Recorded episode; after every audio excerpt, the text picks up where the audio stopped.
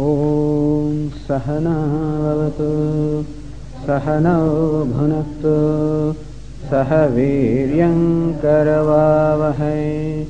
तेजस्विनावधीतमस्तु मा विद्विषावहै।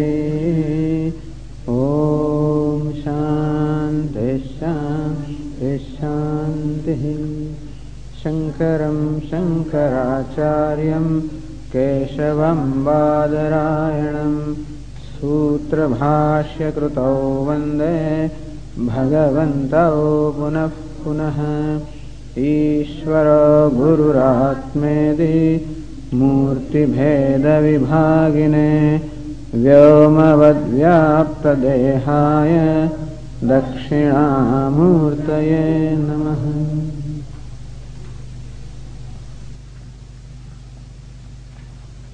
Let us read from the eighth verse.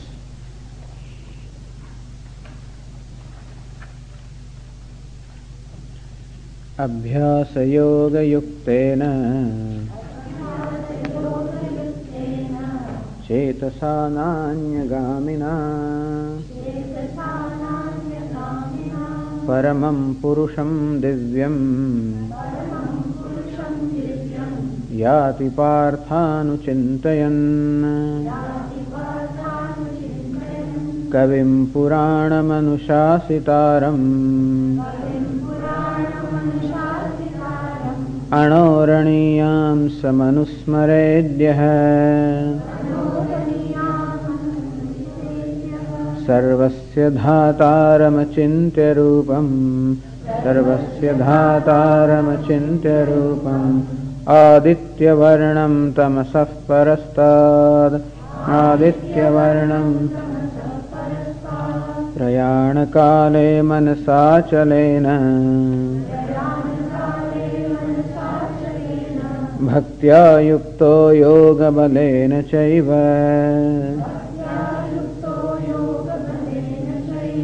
भ्रुवोर्मध्ये प्राणमावेश्य सम्यक् भ्रुवोर्मध्ये प्राणमावेश्य सम्यक्। सतं परं पुरुषमुपैति दिव्यम् सतं परं पुरुषमुपैति दिव्यम् यदक्षरं वेदविदो वदन्ति। यदक्षरं वेदविदो वदन्ति। विशन्ति यद्यतयो वीतरागाः विशन्ति यद्यतयो वीतरागाः यदिच्छन्तो ब्रह्मचर्यं चरन्ति यदिच्छन्तो ब्रह्मचर्यं चरन्ति तत्ते पदं सङ्ग्रहेण प्रवक्ष्ये तत्ते पदं सङ्ग्रहेण प्रवक्ष्ये In this last verse, Lord Krishna says, Tatte padam sangrahena pravakshe. Tat padam, that's and. Padam is that which is to be reached. This word padam is used in the Upanishads also. Tad Vishnoho paramam padam in Kathopanishad. Where it is said how everybody is performing a journey for which everybody has been given an appropriate vehicle in the form of a chariot and how one chooses the right path and ultimately attains the goal. So that goal that is to be reached is called pada. Uh, so that pada, that goal which is to be reached, sangrahena pravakshe. I will tell you that in brief. what is so wonderful about that pada? What is so wonderful about that goal that is to be reached? Yadaksharam veda vido vadanti. Hey Arjuna, that is the one, that is Aksharam, the immutable, Veda Vido which knowers the Vedas talk about. That's the knowers of the Vedas or knowers of the Upanishads that the learned people, the wise people talk about that pada, which is Brahman, which is God, they talk about him. and it is said in the in the di- dialogue between Sri Yajnavalkya and Gargi, Sri Yajnavalkya, so तद्वायदक्षरं Gargi Brahmanaha, अभिवदन्ति hey Gargi Brahmanas nor Brahma so they talk about this पद they talk about the immutable the God in this way asthulam ananu akhrasvam adirgham thus negating all the visheshas negating all the characteristics attributes from that. so that is that pada which is free from all the attributes. The idea is that which does not require any attribute. When we say free from all names, free from all the forms, free from all attributes, which means that one which does not require the name, form or attribute to be. An ordinary thing requires a name and a form to be there. But that because of which this name and form is. So that because of which na- every name and form is. That because of which every attribute is. That itself doesn't require a name, form and attribute. So when we say Brahman is, is beyond all the attributes, sometimes it appears very frustrating to some people because generally we are, we are, we are used to relating to God having a certain attribute. Like Father in heaven, something is so he is benevolent, he is kind, something or the other. We always, and it is, it is quite all right because God possesses those attributes. But the, in the absolute way, even those attributes are also not necessary because even if you think of uh, love or beauty or benevolence or anything, you'll find that it doesn't have a form. Beauty doesn't have a form, beauty doesn't have any particular characteristic really. It is something that manifests through a form. Or love also is something that manifests through a form. Itself doesn't have a form, doesn't have an attribute. And so every form or every attribute is that through which that manifests itself, which transcends or beyond all the attributes, which means it doesn't require an attribute to be. Because whenever something possesses an attribute, like even goodness is an attribute, then a thing becomes limited.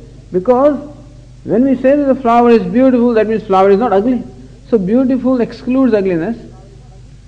Everything excludes everything else. Even when you say he is a good person, that means that the badness is excluded. so here we are talking about God that does not exclude anything. That is all including or encompassing. And therefore, whenever we talk of non-duality, the question always when we say that Brahman is the self of all, then immediately a question is asked, Swamiji, are you trying to say that even Brahma or God is the self of this murderer? Of this cruel person?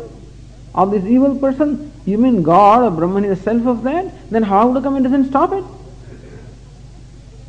If God is the self of this person who is going to attack somebody else, how, if he is God, how come it doesn't stop it? So these questions arise in our mind when we say that God is self of all. He informs everything. How come he doesn't stop it? Because he does not see the need to stop it. We see the need to stop it because we have our own definition of how the world should be. We have our own definition of how the order should be. And I'm not saying that we are wrong or that we are not, you know, it is okay. It is out of our need that we, we desire that the world should be such and such. As Swami said, every opinion comes from a certain need, an emotional need. And thus everybody is in need to see the world to be such and such. Everybody wants to see it to be right and righteous. Except the definition of righteousness varies from head to head. And definition of beautiful also varies from head to head. Definition of order also varies from person to person. And therefore, even if we make a world as ordered by somebody, I'm sure that another fellow will have all kinds of problems with that. And thus, we will find ultimately that if we add up the desires of everybody, let us say that we add up the desires of all the creatures that are in the creation, then we will have this world. If we build world according to desire of one person, then it will be some peculiar world. But add up the desires and needs of everything that is here, then you will find that you cannot improve upon this creation. the idea is that whenever we look at the creation of the world from a given standpoint, which standpoint arises out of a need anyway, there is always some subjectivity whenever I perceive things or whenever I evaluate or judge things. Then we find things to be right and wrong and good and bad and whatever. Or when we look at it only from a narrow, constricted uh, standpoint of time or place, and not recognizing an event which also we dismiss as undesirable, we do not know what effect that event has over a thousand years or five thousand years. We have no idea. And therefore, when you take into account the whole time and the whole place and everything that is in here, you'll find that whatever is, is right. Whatever is, is in order. So we can say that that is how God abides or obtains everything as the very self of everyone, as the very order. And of course, the other, we also, the other day we also said that what appears to be evil really is not the true nature of that. What appears to us as a cruel person also is not the true nature of that person. Out of some difficulty, that cruelty is there, out of ignorance. And so, whatever evil or undesirable things we see are all due to ignorance. that is not the true nature of the thing. If you really probe into the nature of that person who is so cruel, you will find in the core of that person that same love and compassion and everything that we like to see. anyway, in that sense, we are saying that that because of which anything is, that because of which everything shines, that because of which everything is attractive, that because of which everything becomes the object of pleasure, it is that which itself, as we said, doesn't require to have any attribute. Therefore we say that it is free from all the attributes. In as every attribute always brings about a limitation. As I say, I say a person is good, that means he is not evil. He is evil, he is not good. He is right, he is not wrong. Whereas we want God that is all encompassing. That sense sustains everything, that supports everything. And that's the reason why he is both in good and bad in right and wrong, in dharma and adharma. And when can that be? When, eh, as has been always saying, when we find a person appearing as a beggar as well as a king, when can it be? Only when he is neither beggar nor king. And similarly also, that which sustains what is right and wrong can only be so when it is beyond both right and wrong, beyond dharma and adharma. and so all these dharma, adharma, right, wrong, all of these are standpoints which are necessary for our for our vyavahara, for our transaction and for our interaction and for living a life of order, it is necessary to have this definition of right and wrong. We don't say we should not have them, but we must know that all of these definitions are for our convenience. And in the absolute sense, all of these will ultimately find that right and wrong, all of these are relative things, none of them is absolute. and God is absolute and therefore sustains the whole relative creation. That's why we say Brahma Satyam Jagan Mithya. Brahma, a God is Satya, truth, undeniable, non-negatable. And Jagat, all the creation of name and form is Mithya, which means that it is an appearance. so that is how Veda Vidaha, the knowers of Vedas, the knowers of scripture, when they describe Brahman, how they describe? By negating every kind of vishesha, every kind of an attribute or qualification. Yadaksharam Veda Vido. Here Arjuna, it is that Aksharam, immutable, Brahman, about which the knowers of Vedas, of Upanishads talk about. Vishandiyad yatayah vitaragaha. Which yatayah and which the, the seekers enter. Vishandi, meaning enter. So seekers enter this Brahman as their own self. This is Vishanti. Nakarmanana prajayathanena tyagayeneke amrutamanasuhu parayanakam nihitanguhayam vibhradaya dhyatayo Vishanti. Very often they use the expression Vishanti enter. The example there is like the rivers entering the ocean. The rivers entering the ocean.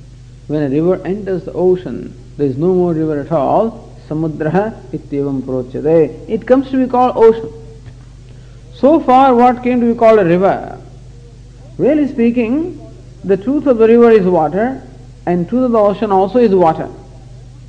But one body of water, as long as it maintains a certain individuality, certain identification name and form, so long it comes to be called by a given name. I am Ganga, or I am Yamuna, or I am Mississippi, whatever. That's how that body of water comes to be called by a name, which is what we call river.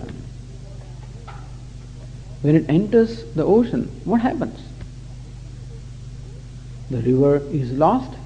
Is the river destroyed? What gets destroyed? What gets destroyed is merely that name and form.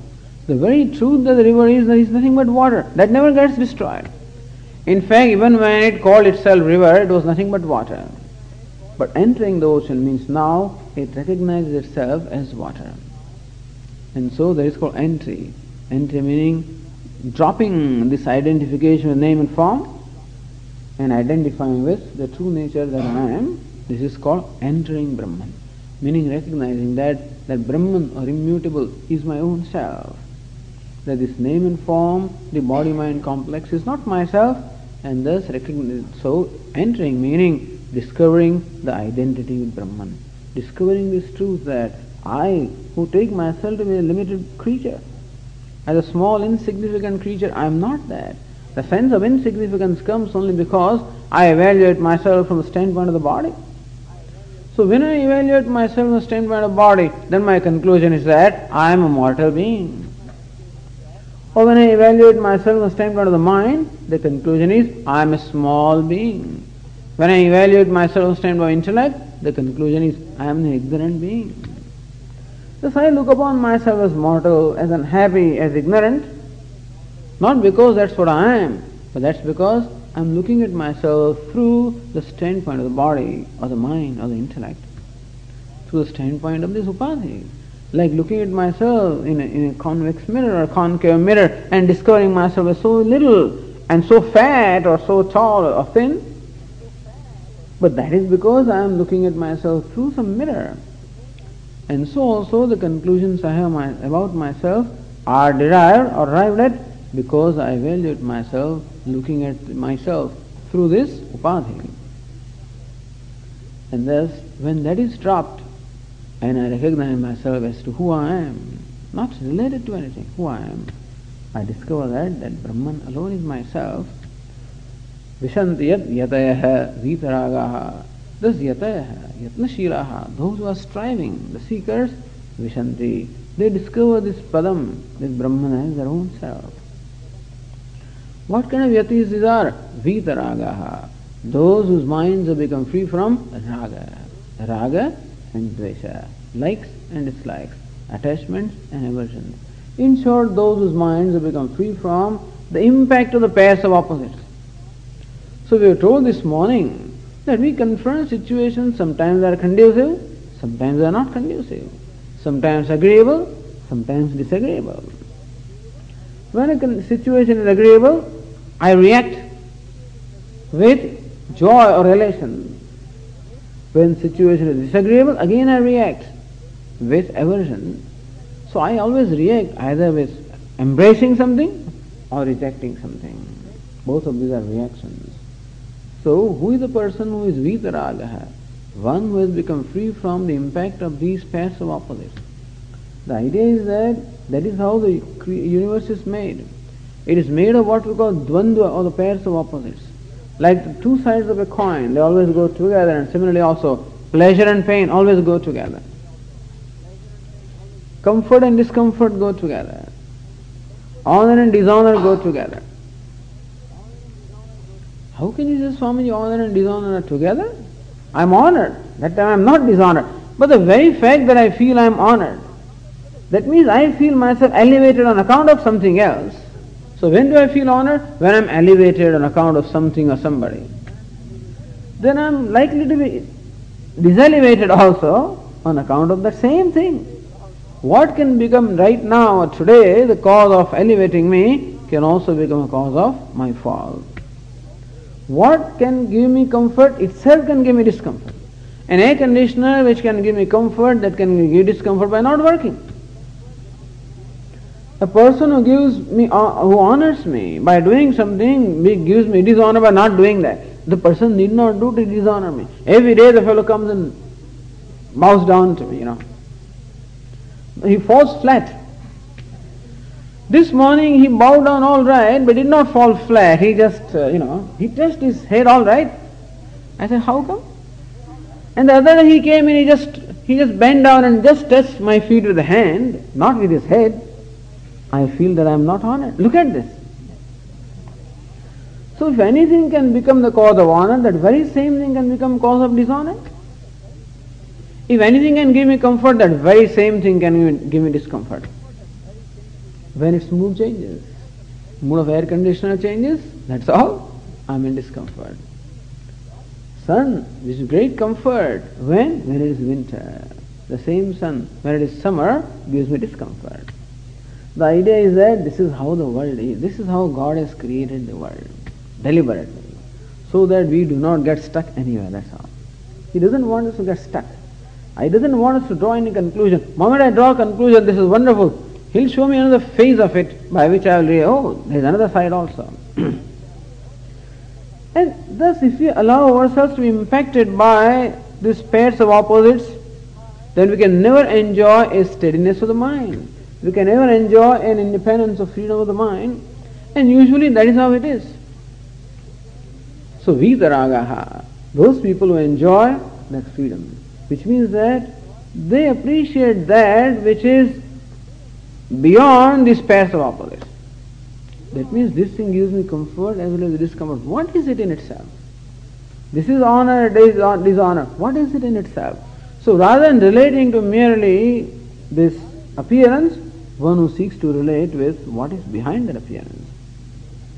Or recognizes this is also in order. Honor also is in order, dishonor also is in order. And sees order everywhere.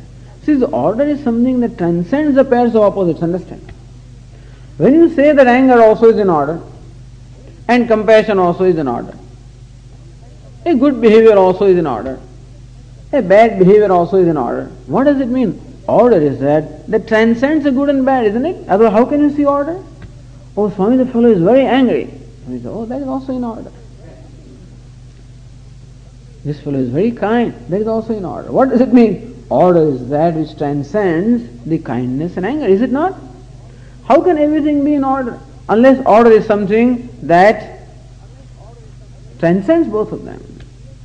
And therefore, one who appreciates order in all these pairs of opposites, comfort in order, discomfort in order, honor in order, dishonor in order, hunger in order, starving, starving today in order, getting food next day in order, rain in order, shine also in order. That is nothing but the play of God. When you realize that this is Creator's play. What is order? Nothing but God, Creator. He alone manifests himself as this creation every moment. And every moment his appearance is new. No, there is no dullness here at all, there is no monotony at all. Every time, every moment is new, fresh. And thus when I appreciate that, otherwise you'll get bored with the, suppose somebody keeps on honoring you and honoring you, you know, you'll get bored in that. That is why even when in our food we have lots of sweets which we are very fond of, and still along with that we'll have some pickle, we'll have some chutney, something that is very spicy or something very sour. Because you keep on eating that sweet thing, you know, over and over, you just get fed up with it. So you need a change. And therefore we have very spicy pickle or chutney or something like that. Then again you can enjoy sweet. Again you have that. Similarly also I guess that is how God has made all these things.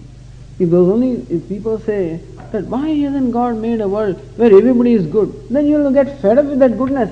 Because goodness you can appreciate only in contrast to the badness. So therefore he shows the contrast. How come some people are suffering from pain? So that some compassion can arise in our heart. That's all. And thus when we see there is a meaning behind everything, that's called order.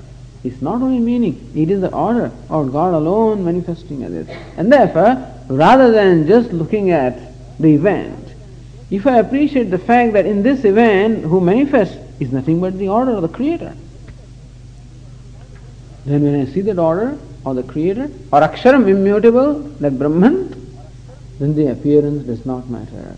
When I pay attention to the actor who is my friend, it does not matter whether that friend comes as a beggar, then also I shake hands with him, or he comes as a billionaire. The actor transcends both of them because, and when I connect myself to him, it doesn't matter whether he comes as a beggar or he comes as a king. Otherwise, if I take the beggar as a beggar, say, don't come to me, don't touch me. Comes as a king, I fall at his feet or something. And these are the, this is kind of, this is how you are brought up in India, you know. Here nobody will fall at anybody's feet, but not necessary. But the point is how I will treat them differently. If I take the beggar as a beggar, I will treat him one way, and king as a king, I will treat him in one way. When I realize that, hey, this is nothing but my, my friend. Like the Halloween, you know, somebody came with a tiger, I was scared. A little girl was scared, she screamed looking at the tiger. Then the, the person showed, hey, this is my brother. All right.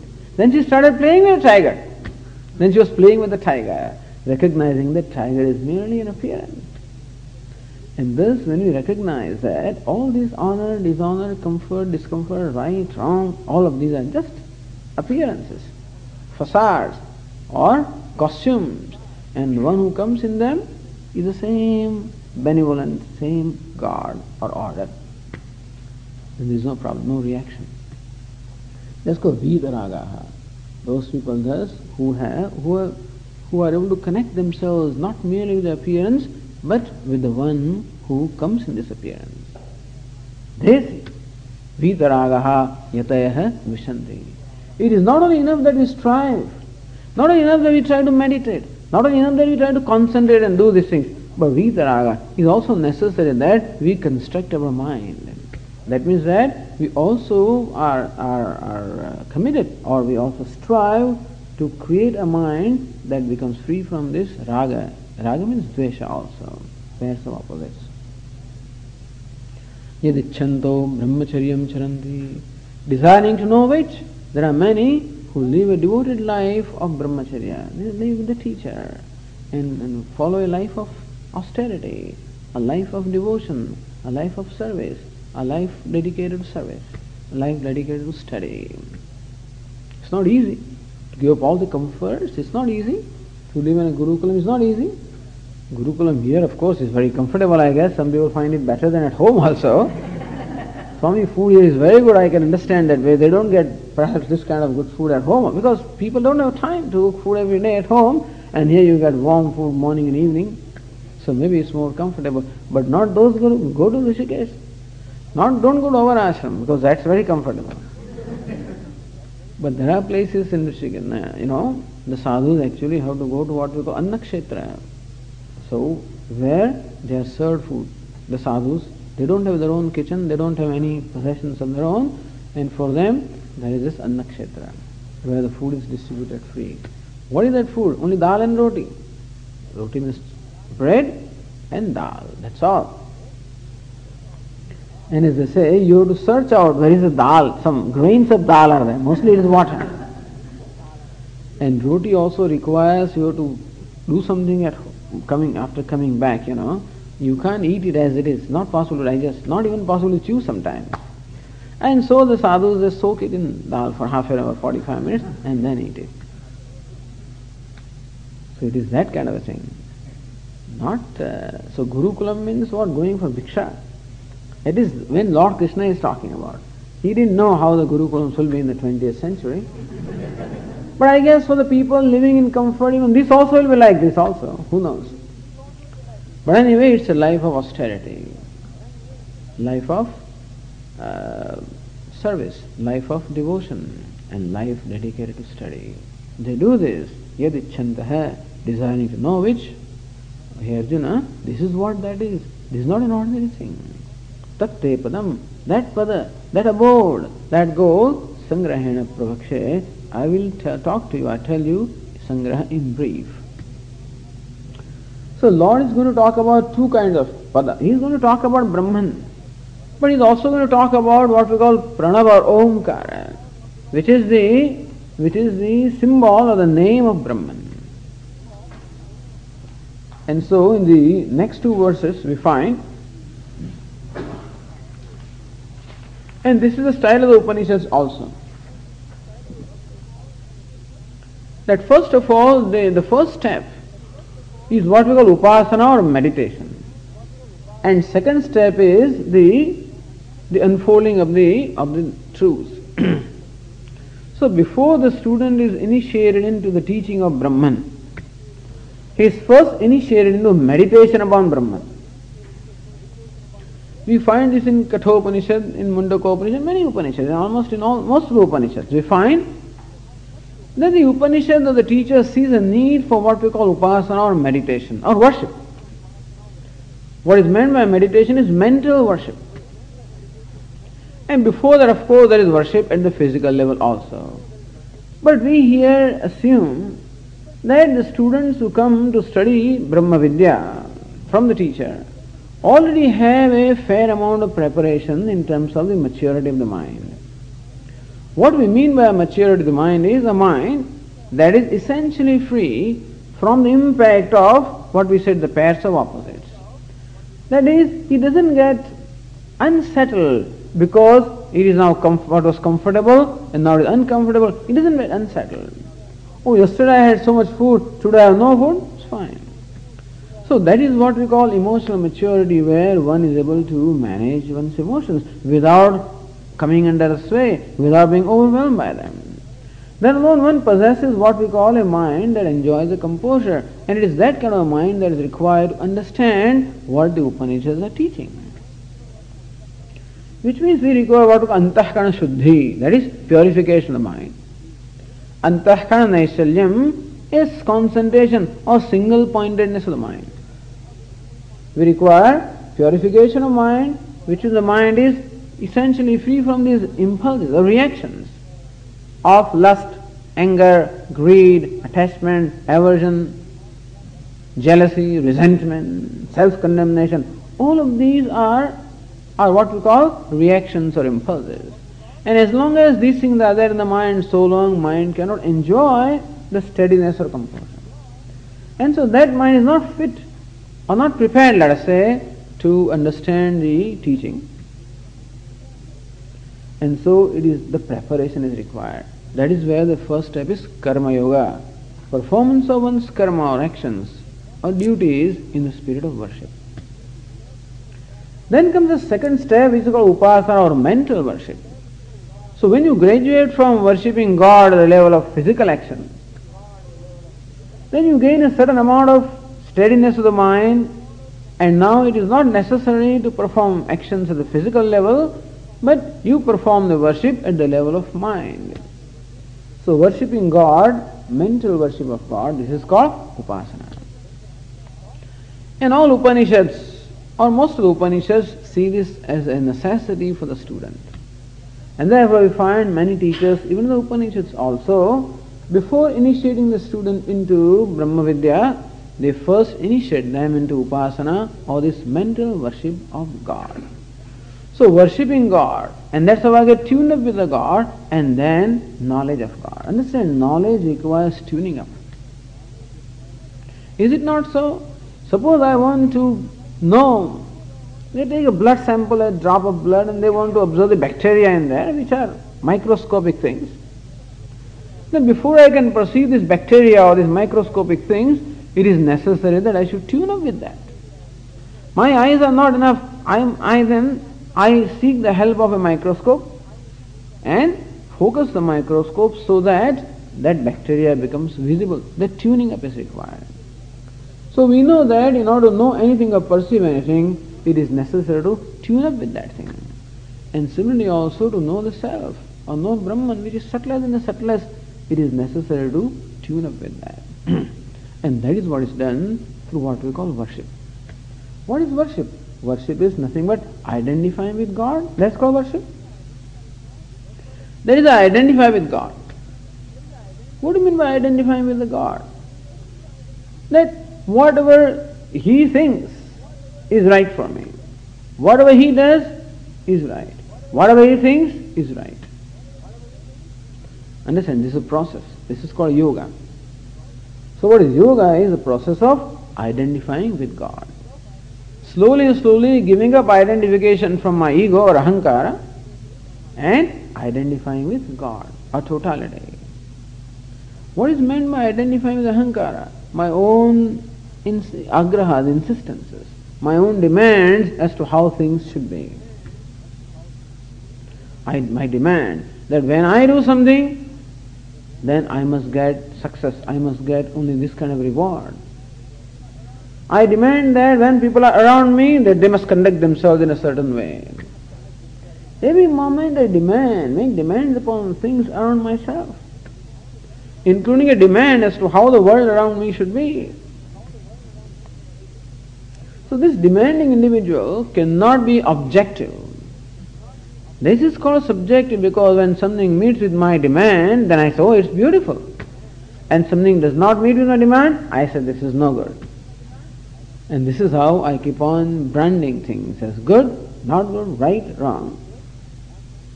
So what is meant by identifying with God? Identifying with the Creator. That He creates this world and therefore whatever is created is fine. I perform an action okay and I get a certain result. Usually I brand the result as success or failure. Because I demand that the result should be such and such. If the result is in keeping with my demand, I call it success. The result fails to fulfill my demand, I call it failure. No. Neither success nor failure. Then what? Order. When I perform an action, the result comes, it is in order. That means that is identifying with order. That is in order. Yeah, but it did not meet my expectation. That is also in order. It's beyond my expectation. That is also in order. This is called tuning up or identifying with God. When performing an action also, I always have my own uh, views of what I like to do. Oh, this is below my league. I can't do this. So no. Whatever the situation calls for is fine. I look upon that as command of God. That I am placed in a situation. We keep on resisting situations also. And I wish that I was not here. I wish something else was there, which is okay. But then when I wish that I was not here, or the situation was different, I can never feel comfortable in the situation. Therefore, whatever I do also will not be out of comfort. And therefore, accepting that I am here, that is also in order. Oh, but you know, I have to wash dishes, that is also in order. But here I have to clean the floor, that is also in order.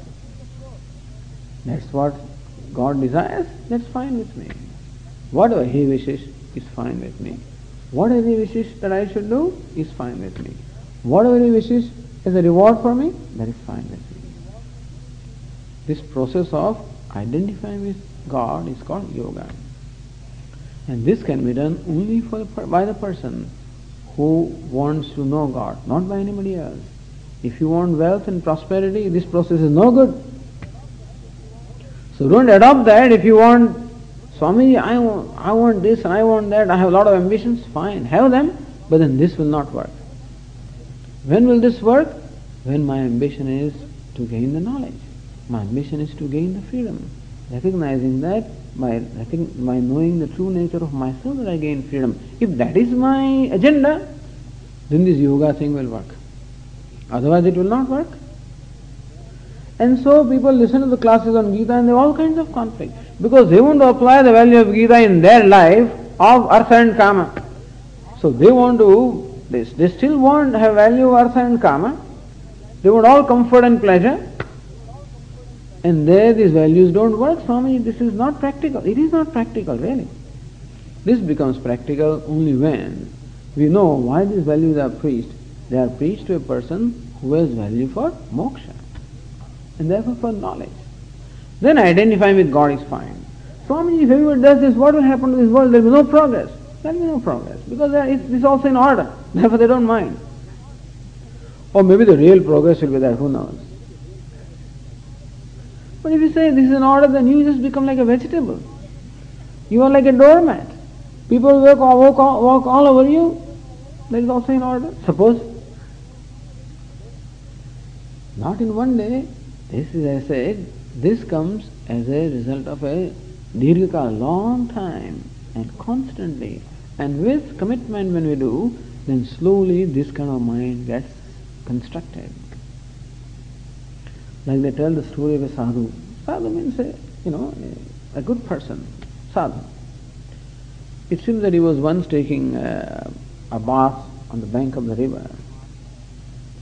And he saw one scorpion being swept in the current of the water. Immediately out of compassion for that scorpion, this sadhu, this person picked up in his palm to put it back on the on the on the on the shore on the, on the sand. But before he could do that, that scorpion stung him, and he, he lost control, and this fellow fell down again. Scorpion fell down in water again. He again picked up. Again the scorpion stung. Again he fell down. Again picked up. Again stung. This is a story. Seven times this happened. Seven times it happened. Eighth time somehow I managed to put that scorpion in the dry soil. And somebody was watching all this. Says, What are you doing? You are, you are a fool. Don't you realize that the scorpion is stinging you? He says, Yeah, scorpion is behaving according to his nature. I am behaving according to my nature. So that is no, this is this doesn't happen in one day. But this is called sadhu. So this is what you have to become in course of. You have to become saints. Don't think that this knowledge comes just like that, you know. It is necessary to bring about a growth in oneself. So this is the process of worship. and so it is taken for assumed that the students coming to Gurukulam already have gone through the discipline of Karma Yoga, which means that they do enjoy a mind which is which possesses a fair amount of purity and and, and concentration. And now final fine touches are also to, are just to be given before he can be initiated into Brahma Vidya, into knowledge of Brahman, and therefore there is initiation into what we call the mental worship. And for that the we require what we call a either a name or we require a symbol. Like here the image of Dakshinamurti becomes a symbol for worship of Dakshinamurti. It is recognized that the mind needs a certain aid in order to be able to dwell upon God. Just as we require a springboard to tune up, you know, before a diver dives, he doesn't just jump into water, but the springboard he does this, and then he dives. Or like an aeroplane doesn't fly right away. He taxing first, and then take off.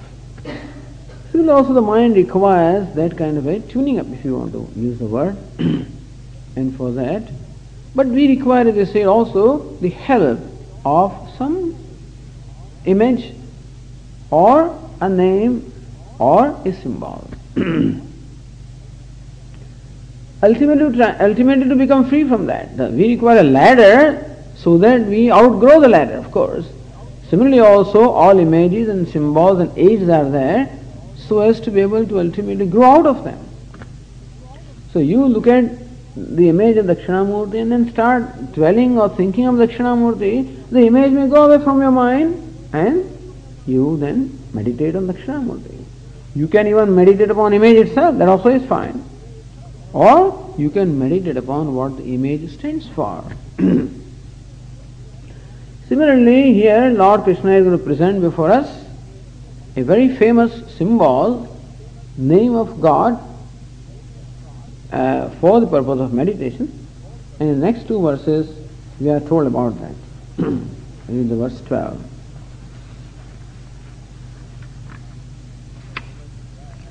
सर्वद्वाराणि संयम्य मनोहृदि निरुध्य च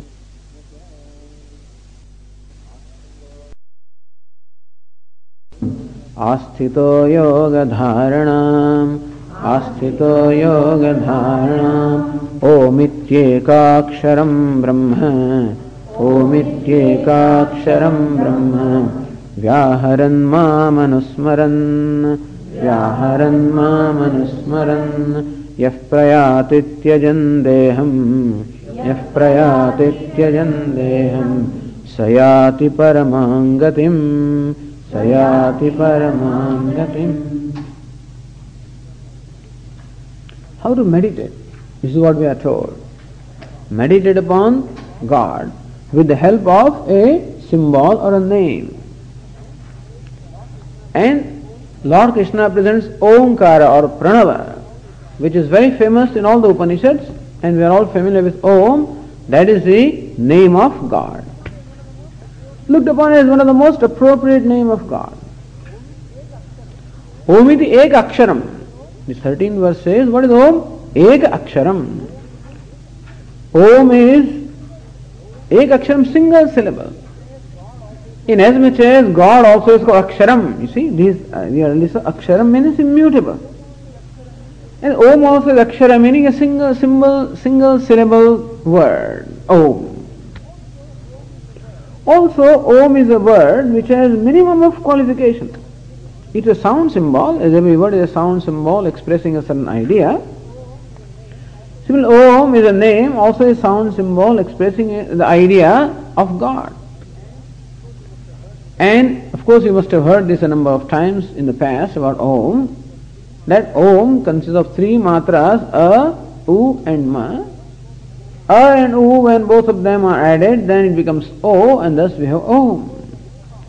So O is a diphthong, made up of two vowels, A and U. And thus we have three matras, the three units here, A, U, Ma, or Akara, Ukara, Makara. What is A? A is a sound that is produced with minimum of uh, minimum of an effort when you open the mouth. And when you produce a sound as opening the mouth, then the first sound that is created is A. of course, even A also requires a certain amount of effort. But with the minimum amount of effort, the first sound that is produced is A. And when you close the mouth, the sound that is produced is Ma. So A and Ma represent the beginning as well as end, creation as well as dissolution. And U that is in between represents all the sounds in between and the, among this between the three, A, U and Ma, they represent all the sounds. A being that from which every sound begins, Ma being that where every sound ends, and U being a representative of all the sounds in between. So between this them, these three A, U and Ma represent all the sounds. And what we call a name is nothing but a sound. Every name, Rama, Krishna, Shiva, Devadatta, whatever, every name is nothing but sound. And therefore, this akara, ukara, makara, omkara, therefore includes all the names. Because it includes all the sounds. and what is the form? They say that the name and form are inseparable name of the word flower and the form flower, they cannot be separated from each other. Both of them always go together.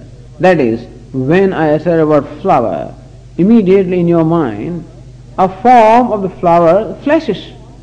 The idea corresponding to the name flashes in the mind because name, as I said, is a sound symbol expressing a certain idea. And therefore, whenever a word is uttered pot, immediately an idea corresponding to the word pot flashes in the mind. That's what a sound symbol does.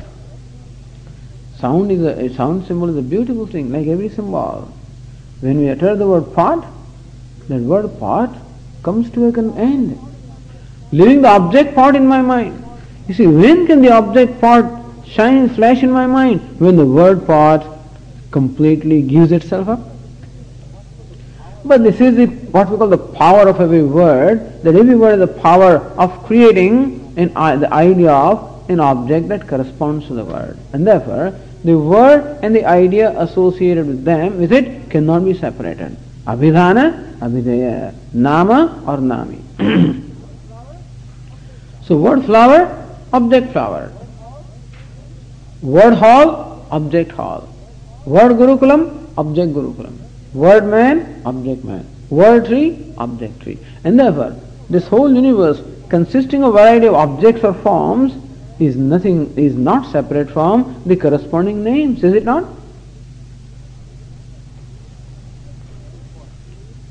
See, this is important. The object chair is not separate from the, the sound or the, the name chair or the, the, the, the word chair. The object table cannot be separated from the word table. But Swamiji, suppose I call it something else, that chair, you know. Suppose I call it pear or something like that, then what? Doesn't matter. What word it is doesn't matter. The idea is that corresponding to every object or every idea is always a certain concept associated in my mind. A certain word or a certain form is always associated, whatever that particular word may be. But in short, whenever I, I see an object, a certain idea always occurs in my mind.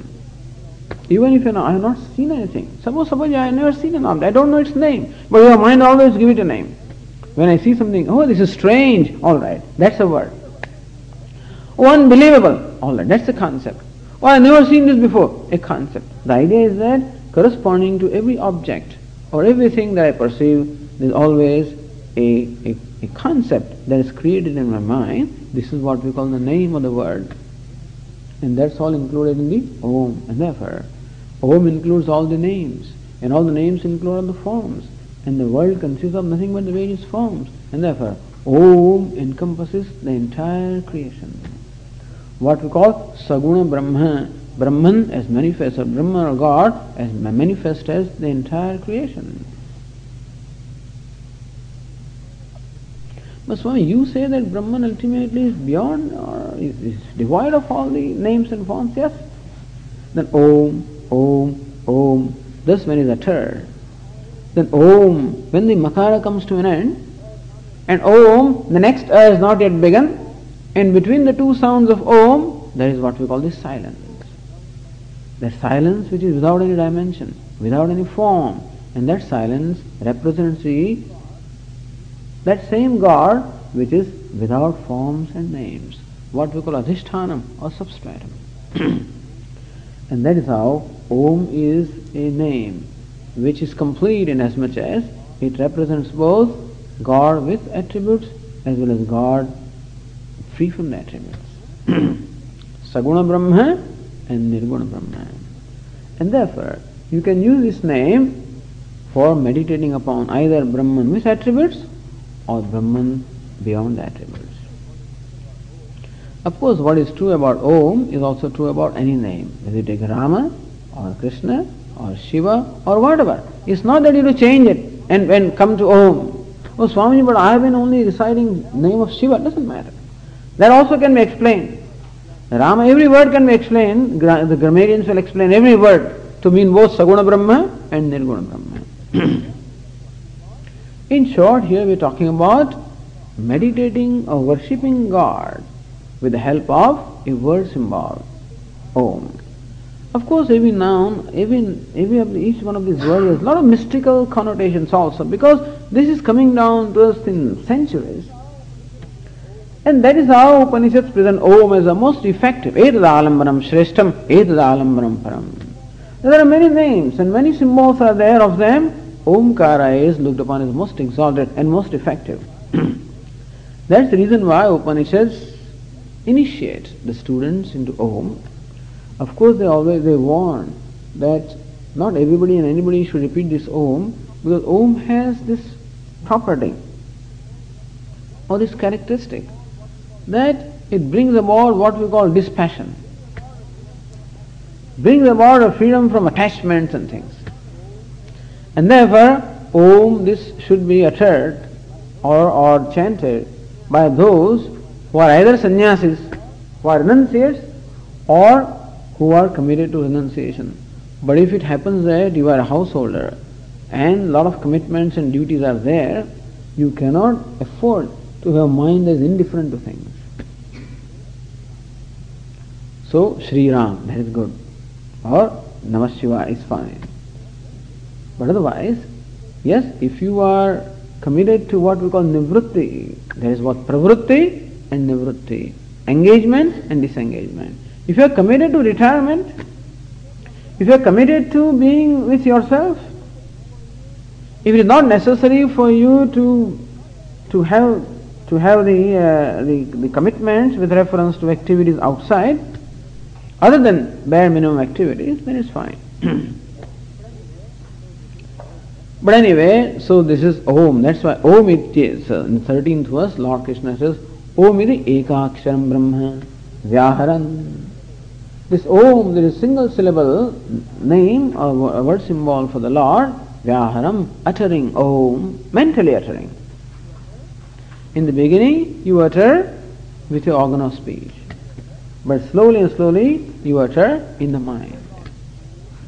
So here Lord Krishna is talking about uttering Om or Rama or Krishna or Shiva or whatever. Either a name or a, or a, or a chant like Om Namah Shivaya, Sri Ram Jaya Ram Jaya Jaya Ram, whatever you are reciting, Vyaharan, reciting that in the mind. Ma Manusmaran. At the same time, remembering me also. So remembering means what Om stands for. So when the word Om is recited, then the, there should flash in the mind also the meaning that goes with the word Om. Just as when I say pot, immediately mind also flashes the concept of pot. So it just doesn't, it doesn't merely stop at remaining a word, but the word always creates a concept. Similarly also, when we utter the name of any name, the concept of the Lord that is associated with that gets created. Anusmaran, and so remembering me. Yah prayati tyajandeham sayati paramam gatim. Thus uttering my name and thinking of me, that, that is the meaning of the name. When one departs from this body. This is all about the Arjuna's question.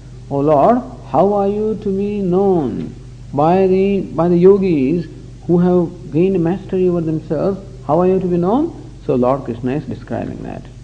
Sayati. He goes to the most exalted end, which means that he gains an identification with what that Om stands for.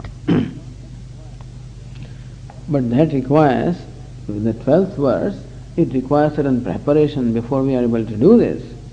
So what does the twelfth verse say? Uh, Sarvadvarani Sanyamya, closing all the sense organs. So for performing this meditation slowly and slowly, we should gain this kind of uh, facility with ourselves. Sarvadvarani Sanyamya. Controlling all the gates. See, there are different gates through which the stimuli from outside come with, to us. So, what is it that disturbs the mind? What is it that disturbs the concentration of the mind? The various stimuli reaching the outer world into the mind. And for the stimuli to reach the mind, these various sense organs are like the gates. And so the sounds, they enter through the gate of these ears, the faculty of hearing, and impact the mind. The forms enter through the eyes, impact the mind. The taste, the touch, the smells, all of these enter through the various organs of perception, which are comparable to gates, and enter the mind, and impact the mind. And it's possible that they will influence the mind. So here Lord Krishna says that you should close all the gates. Like when we fall asleep, all the gates are closed, and regardless of what's happening outside, nothing impacts me. But this is to be done while being awake, that close the gates, meaning that let the mind not be impacted by the stimuli coming from the outside. Being indifferent to whatever stimuli has come, doesn't matter what sound it is, doesn't matter what form it is, doesn't matter what taste it is, or doesn't matter what smell it is, that my mind does not get in any way impacted by this. This is called closing the doors. In short, we should also live a life where there is the samyama or the control. That if, see what happens is people want to meditate for half an hour a day and they want that everything should be perfect at that time.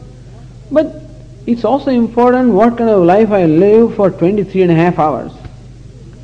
If during that time, if during my day-to-day activities, if there is no control at all over what I talk and what I see and what I hear and what I taste, whatever comes in my mind I talk, whatever I see I eat, and if there is no control, then I cannot expect that while meditating that all these this will cooperate with me. They won't. So it calls for a life of also self-control overall. We have five gates of perception and five organs of action. And therefore slowly and slowly a controlling discipline.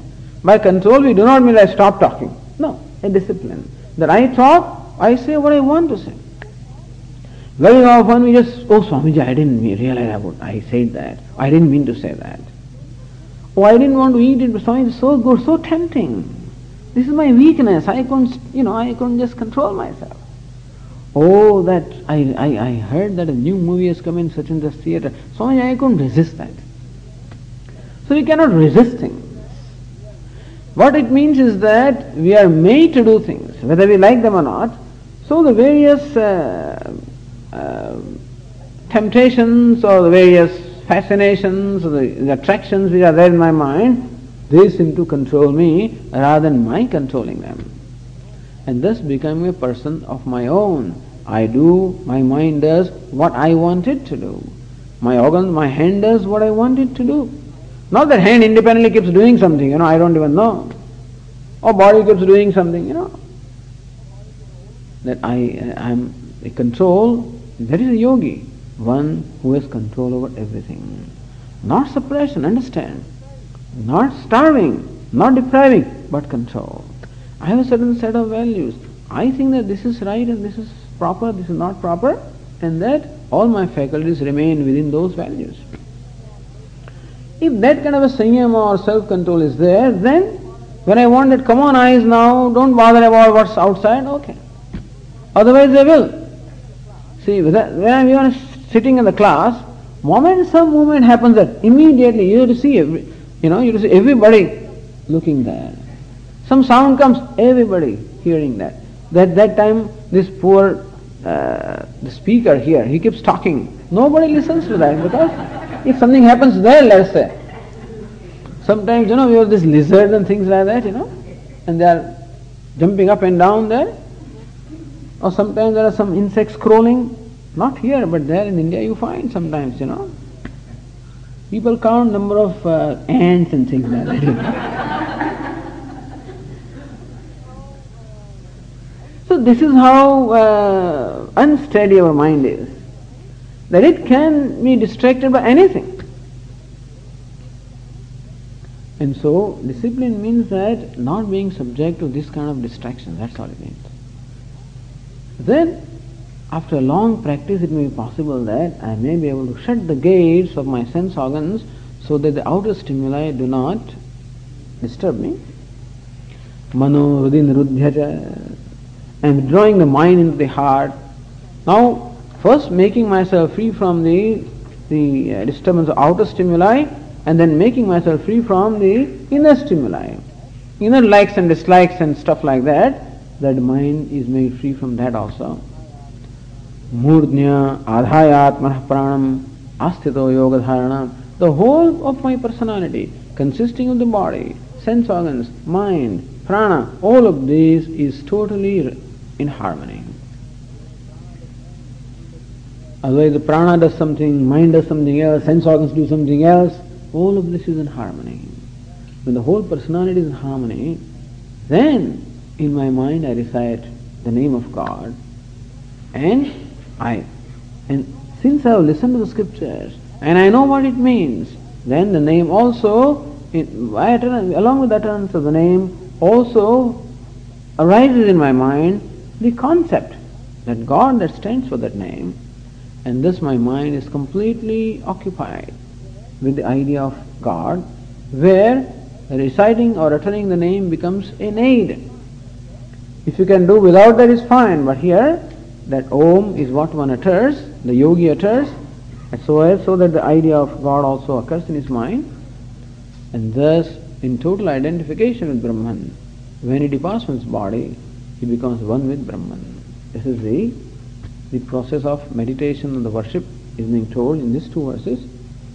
And then subsequently we will also be told about Aksharam Brahma, the immutable Brahman. Okay. ॐ पूर्णमदः पूर्णमिदं पूर्णात् पूर्णमुदच्यते। पूर्णस्य पूर्णमादाय पूर्णमेवावशिष्यते। ॐ शान्तिः शान्तिः शङ्करं शङ्कराचार्यं केशवं वादरायणं सूत्रभाष्यकृतौ वन्दे भगवन्तौ पुनः पुनः ईश्वरो गुरुरात्मेरि मूर्तिभेदविभागिने व्योमवद्व्याप्तदेहाय दक्षिणामूर्तये नमः। ॐ शान्तिः हरि ॐ श्रीगुरुभ्यो नमः। हरि ओम्।